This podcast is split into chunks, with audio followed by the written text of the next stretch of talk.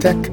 Today we are going to continue with our What is Music part 4 and we are so far we have seen what happens when you have a single melody line, when you have two pitches together forming an interval, and then what happens when you have chords and harmony in the background.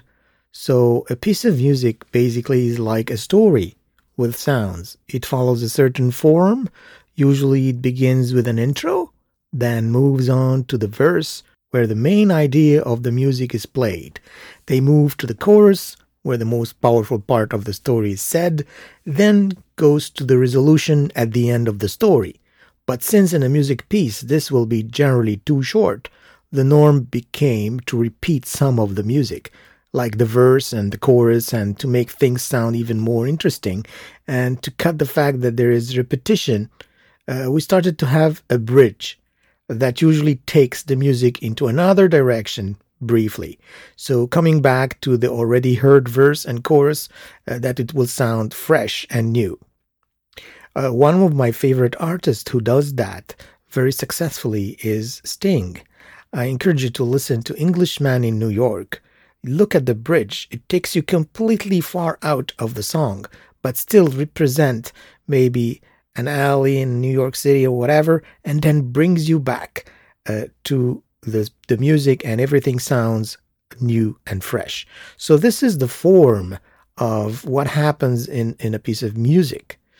Uh, so music actually can really touch you what does that mean? Music can touch it can touch the soul and move you. We all know that. Uh, but I'm saying it actually literally and physically touches you, the listener. Not only that, it, uh, it, it goes straight to your brain. Well, let me explain. What exactly is a physical touch? Like when you pet your dog or you shake hands with someone, it's simply the transfer of pressure from uh, uh, you to the receiver through the molecules and atoms at the tips of your fingers that are connected to the nerves that are connected to your brain. Okay, so let's look at how sound is transferred. To create any sound, you need to move a surface that in turns will move the air molecules and transfer it through the air molecules and particles until it reaches your eardrum and moves little bones that move some liquid in the cochlea and it turns moves some sensitive nerves that transmit the signal to your brain and all that process is very similar to a physical touch remember that sound waves needs a medium to travel to you and the denser the medium the faster is the sound the sound waves will travel in space, there is no sound. So there is no air in the vacuum.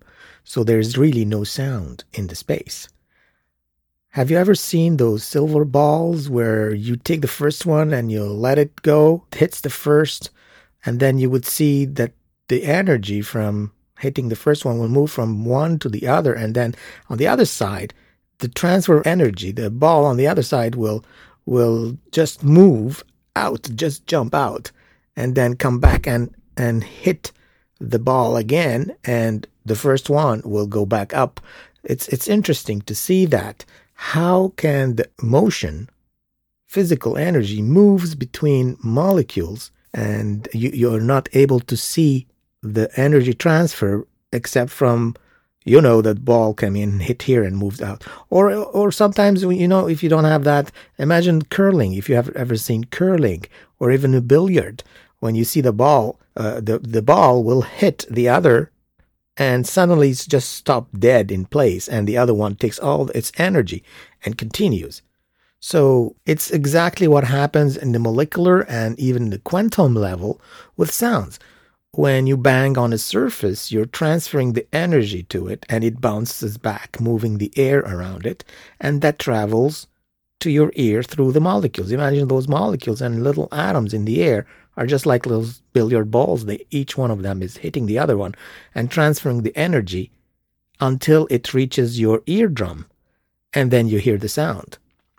It's the same exact process. Same thing when you pluck a string. And when you pluck the string, it moves the air molecules. And the same thing. Or you, when you blow an instrument, you also move and vibrate the little part will vibrate and that moves the air again molecules that you cannot see they're transparent but it moves so this is how the energy of sound waves will travel and we can hear it if there's no air there is no transfer of sound so we come to the conclusion that a physical touch is very similar to the sound. It's moving you. And last week we discussed vintage instruments and we we start we said that the vibrations actually reorganize the molecules in the material in the matter itself. So and it's even more powerful the sound because imagine a physical touch you need to be close to somebody to to to hold and shake their hands. Uh, but music sound travels much much further and it can reach not just one person, it can reach thousands and millions of people at the same time. And you can also record it. You can't record a touch. Or maybe you can. Uh, you can record the sound and it could be heard later on. So imagine the voice or the instrument that has been recorded and you play it back is basically and, and touches you almost like the real person who played that music is really touching you physically. So, are you starting to get the idea of how strong and powerful is sound?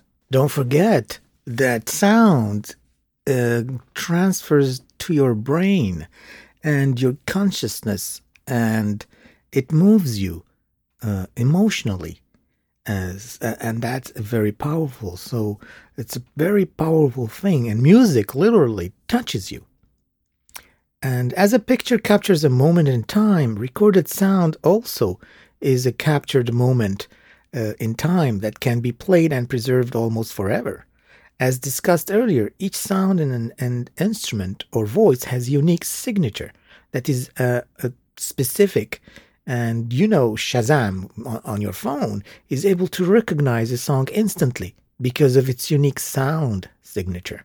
Even the same guitar will sound slightly different if played by two different players due to the fact that the person holding the instruments contributes to the sound and gives it a unique signature. I discussed that in a previous long time ago episode. So so yes, a guitar sound is in the fingers and the person playing the style of how he plays and how he, he plucks and the, the, the phrasing and all that. Let's do a small experiment. You're going to enjoy this one. Take your guitar and go to your window and let the tip of the neck touch the window and play.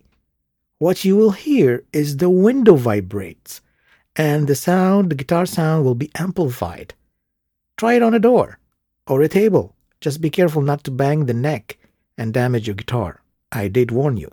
This experiment proves that everything touching the instrument, including yourself, will modify and enhance and add and change the sound. And this is a very powerful thing. Uh, so we come to the conclusion today that sound and music is very powerful and it moves and touches people literally. I hope you've learned something. I hope it. Uh, I hope it opened your mind into little things about uh, sound, about music. In our uh, four episodes of what is music, so we went from a single sound to intervals to chords to harmonies, melodies playing it, and, and then we discussed a, a bit about how sound transfer and how music is actually something that can move you. So until next time, please take care of yourself. Thank you. Goodbye.